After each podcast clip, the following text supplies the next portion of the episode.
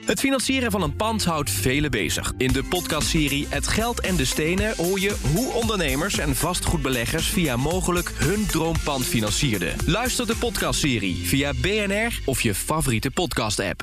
Vastgoed gezocht wordt gesponsord door mogelijk vastgoedfinancieringen. BNR Nieuwsradio. Vastgoed gezocht. Maarten Bouwhuis en Maarten de Gruiter. Bijna 20 afleveringen maakten we dit najaar. Onder meer over agrarisch vastgoed, bouwprojecten die alsmaar duurder worden, de macht van de makelaar en natuurlijk de woningmarkt die op hol geslagen is. In deze laatste week van het jaar een greep uit de meest interessante fragmenten. Er ligt eindelijk een regeerakkoord met ambitieuze plannen voor die woningbouw. Deze aflevering van Vastgoed Gezocht zit vol met analyses die de nieuwe minister zich ter harte kan nemen. Dit is Vastgoed Gezocht, jouw wekelijkse update over de wereld van de stenen. Je hoort ons elke maandagavond op BNR en natuurlijk altijd online via de app en bnr.nl. Ja, het is de laatste aflevering van het jaar, ik zei het al, en daarom blikken we terug op een paar gesprekken die we hadden in dit programma. De gasten die heel informatief waren, opvallende uitspraken deden of ons inspireerden met hun visie. Nou, daar hebben we een mix van gemaakt. En dan denk ik bijvoorbeeld terug aan het gesprek dat ik begin september had met Peter Boelhouwer, hoogleraar woningmarkt aan de TU Delft. En de centrale vraag in die uitzending is er plek voor grootschalige woningbouw in onze polders. Dus het tweede deel is, uh, is landbouw. Dus dat is nog steeds erg veel. Denk ik. Als je kijkt naar de opbrengst, dat is ongeveer, nou, als je het heel ruim rekent, 5, 6 procent van ons BBP. Dus er is wel zaak om daar eens naar te kijken. En voor de rest is 8 procent ongeveer is bebouwd met de woningen. En dat is inclusief straten en uh, winkeltjes die daar nog zijn.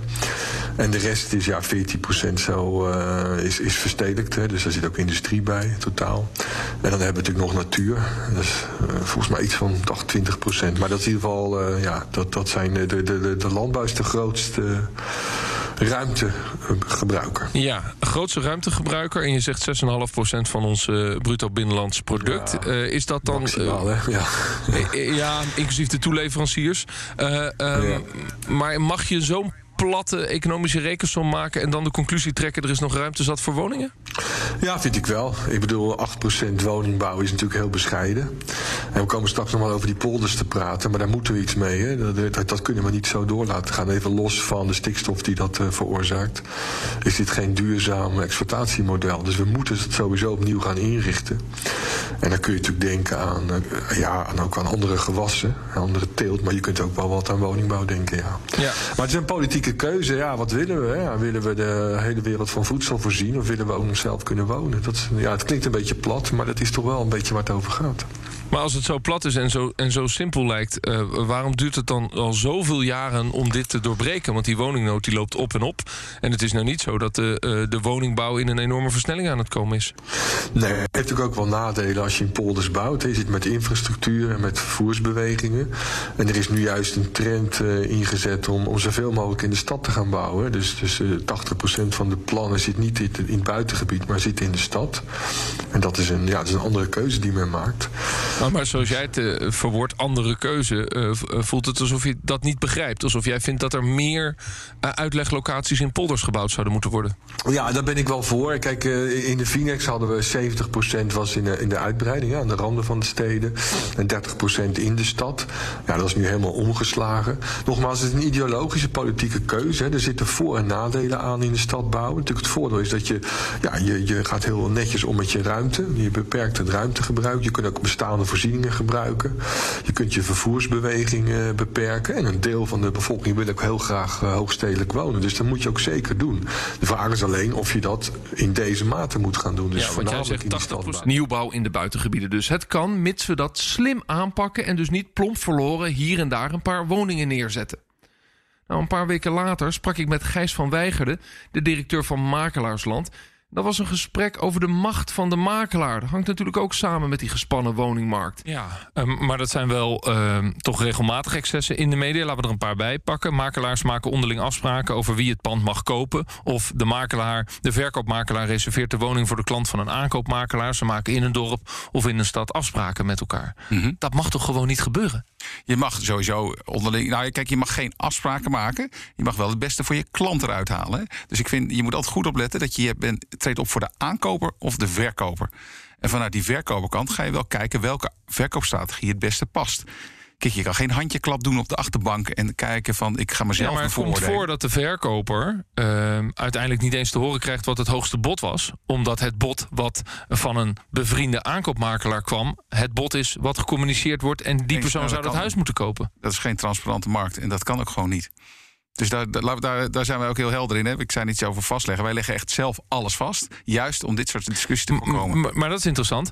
Eh, kan ik dan ook als aankoper zien wat alle biedingen zijn geweest? Nee, als aankoper niet. Nee, maar dat, is- zou echt de transparantie zijn. Want dan heb je een transparante markt. Ja, dat heeft voor- en nadelen overigens. hè. Want dit is ook iets waar eh, in, een, eh, in een werkgroep... onder andere met het ministerie van Binnenlandse Zaken naar gekeken wordt.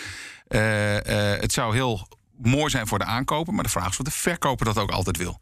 Dus als jij eh, wil je wel weten wat de biedingsstrategie is geweest, wil je alles wel delen met je, met je aankoper. Dus het, is ook een, het zit een beetje dubbel in.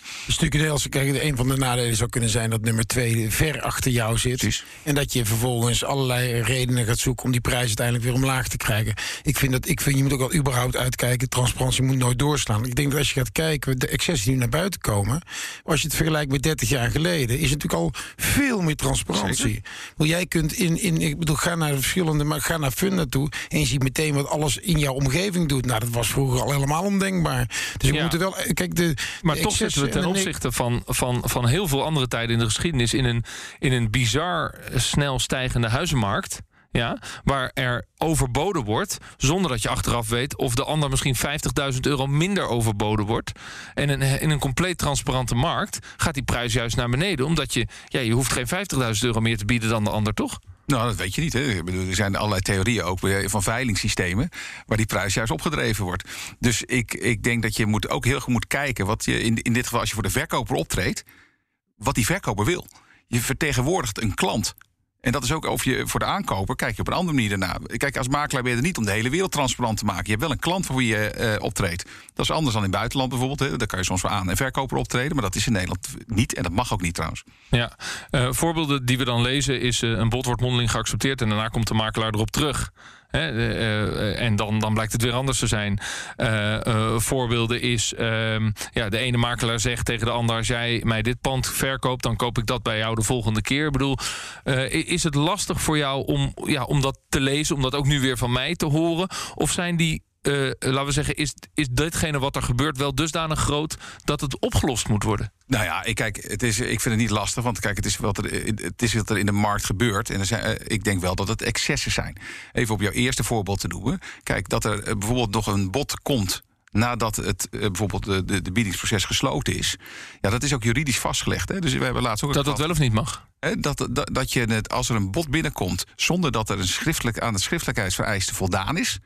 Dus dat het schriftelijk vast ligt, ben ik verplicht om dat aan mijn verkoper, want daar treed ik voor op om dat te melden. Nee, het is dus zeker niet zo dat makelaars de boel massaal bedonderen, laat dat duidelijk zijn. Maar er zijn wel misstanden en die moeten worden aangepakt. Inmiddels is bekend dat het kabinet werkt aan een biedlogboek voor makelaars. Dan kun je als verkoper dus altijd zien wat er daadwerkelijk geboden is. Wordt vervolgd. Enthousiast werd ik ook van het gesprek dat we voerden op 25 oktober. Toen was de gast Wouter Veldhuis. Hij is Rijksadviseur voor de fysieke leefomgeving en hij adviseert de regering over het ruimtelijk beleid. Nou, over dat beleid is hij erg kritisch. Dat bleek al snel in het gesprek. Waar het volgens hem vooral aan ontbroken heeft, is visie. Tja, samenhangende visie op de ruimtelijke ordening. Die ook nog niet echt spreekt uit het nieuwe regeerakkoord. Heb je het idee dat de regering de afgelopen tien jaar iets van visie heeft laten zien op jouw domeinen? Ruimtelijke ordening, brede vraagstukken waar we naartoe gaan?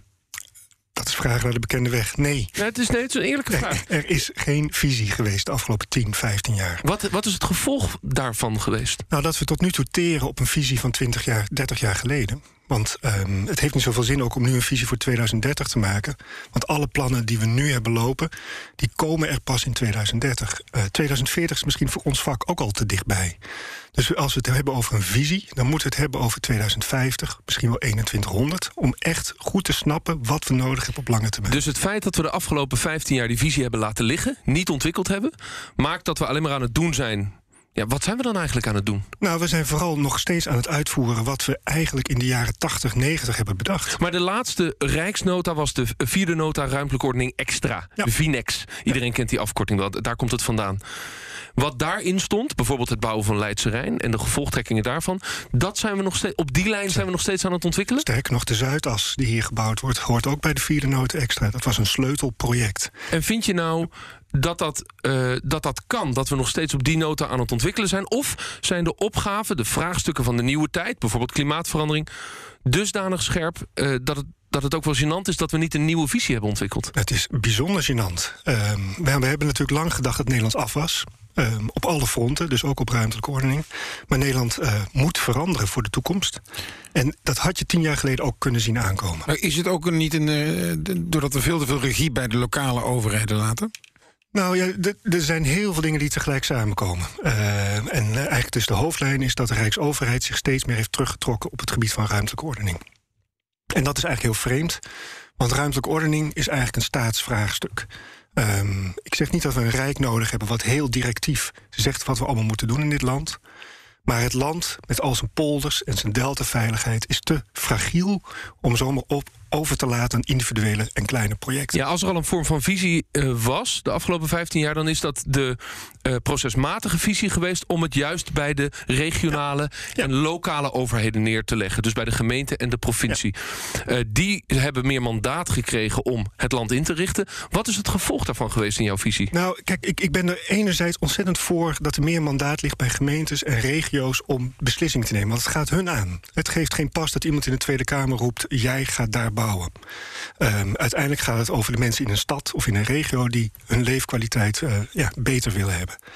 Maar waar het eh, misgaat is natuurlijk dat ehm, er ook middelen nodig zijn om dat te realiseren. Dus net zoals met de zorgverlening in, in Nederland... is er heel veel mandaat naar gemeentes gegaan... zonder dat er middelen bij komen. Gemeentes hebben geen manier om geld te verdienen... om gebiedsontwikkeling vlot te trekken. Anders dan gronduitgifte. Maar het grote probleem natuurlijk in- met dat mandaat geven aan eh, lokale overheden is natuurlijk dat je in heel Nederland een not in my backyard principe krijgt. Hè? Want iedere gemeente zegt dan ja, maar ik, we willen het wel in Nederland, maar niet bij ons. Ja, of juist wel, mijn datacenter bij mij, want daar verdien ik goed geld aan. Maar dan hebben de buurgemeentes die er tegenaan kijken, er last van. Ja. Dus je kunt van twee. Hoe, hoe, hoe ik, kijk ik, jij ik daarnaar? zie eigenlijk op dit moment vooral... Nou, het zijn eigenlijk die twee kampen. Het zijn twee soorten gemeentes. De not in my backyard gemeentes. En de gemeentes die zeggen, nou, in mijn tuin wel... maar wel bij de grens bij de buren die het niet willen. En als dat dan de praktijk is, dus je hebt die twee typen gemeenten. eh, wat is dan het gevolg daarvan? Is dat eh, verrommeling of is dat eh, ruzie bij, het, bij de provincie? Of, of wat is het gevolg daarvan? Nou, fysiek voor de mensen die naar buiten kijken is het verrommeling. Maar wat ik veel erger vind, is eh, vooral dat zeg maar, de ruimte niet efficiënt gebruikt wordt. Dus er verschijnen datacentra op plekken waar geen energie eh, opgewekt wordt. Er verschijnen bedrijfterreinen op plekken die slecht bereikbaar zijn. Er verschijnen woningen op plekken waar mensen misschien wel helemaal niet willen wonen. Of die heel veel mobiliteit nodig hebben om bij hun werk te komen... of bij eh, een, een winkel of een school. En dit is dus het gevolg van het feit dat de Rijksoverheid daar geen visie onder heeft gelegd. Ja. Geen sturing. Ja, geen sturing. Want er is een visie, hè, dus een nationale omgevingsvisie. En die heeft eigenlijk prima uitgangspunten. Alleen er zit nog geen sturingsmiddelen bij om dat ook voor elkaar te krijgen. Vastgoed gezocht. Je luistert naar een speciale aflevering van BNR Vastgoed Gezocht. Het enige programma op de Nederlandse radio dat helemaal in het teken staat van, jawel, vastgoed. We blikken terug op de mooiste gesprekken van afgelopen najaar. Eind oktober waren we te gast op de Provada. Toen mochten dat soort evenementen nog. En vanaf de stand van onze sponsor gingen Maarten en ik in gesprek met Marja Appelman. Dat was bijzonder. Zij is tenslotte directeur woningbouw op het ministerie van BZK. Een ambtenaar dus. Ja, en die heb ik niet vaak bij de microfoon. Ik was blij dat ze er was. En mijn compaan eh, Maarten ging er stevig in. Maar ze stond haar mannetje. Wij dachten drie jaar geleden dat 75.000 woningen per jaar bouwen, de, kom- de afgelopen jaren plus de komende tijd, dat dat echt was wat er nodig was. Daar hebben we ook met heel veel partijen, eh, marktpartijen, eh medeoverheden de handtekening op gezet. En dat hebben we ook gerealiseerd. de woningdeals. De wo- ja, en, en 75.000 woningen per jaar. En dat hebben we gerealiseerd met elkaar. En wat blijkt, dat is lang niet voldoende. En dat is die perfect storm waar ik het net over Ja, er roept ook de vraag op, Maarten, of bouwen eh, dus inderdaad de grootste oorzaak is van die crisis. Of juist die andere actoren eh, die mevrouw Appelman ook schetst. Zoals bijvoorbeeld die extreem lage rente en eh, misschien ga jij- maar dan ga bevolkingsgroei. jij meteen weer naar de rente toe. Ik, ik was juist zo blij dat ik eindelijk hoor van een ambtenaar... dat het met name zit op het tekort aan woningen. Nee, nee, ze heeft alle oorzaken geschetst. Ja, dat klopt. Maar, maar het grootste gedeelte ging toch over dat er te weinig gebouwd is. En dat er dus een tekort is van het aanbod. En wat ik interessant vind, want het is een heel duidelijk verhaal. En we weten dat er ook andere oorzaken zijn waardoor de prijzen hoger zijn. Maar u zegt heel duidelijk te weinig aanbod. Hoe kan het dan zijn dat de politici op dit moment alleen nog maar hebben over financiële eh, eh, ehm, eh, zaken die mee te maken hebben waarom het hoger zou zijn? Hè? Dus of, of het al fiscale regelingen zijn. Of de jubelton. Ja. Of de jubelton, wat allemaal minimaal invloed heeft. Waarom hebben de politici het alleen nog maar daarover? Als ik u hoor zeggen, het is gewoon te weinig aanbod. Nou, ik hoor twee verhalen. We krijgen binnen het ministerie ook twee opdrachten mee. Dus het klopt wat u zegt. We hebben veel maatregelen genomen om te zorgen dat het hier en nu betaalbaar is. En dat snap ik ook heel goed dat dat nodig is. Want hier en nu wordt die pijn gevoeld door mensen die een onbetaalbare huur hebben of geen betaalbare koopwoning kunnen vinden. Maar ik signaleer ook dat er, terwijl er niets over af was gesproken in het regeerakkoord, er miljarden zijn vrijgemaakt door de Tweede Kamer en dit kabinet eh, om te investeren in eh, de woningbouwimpuls, in het Volkshuisvestingsfonds.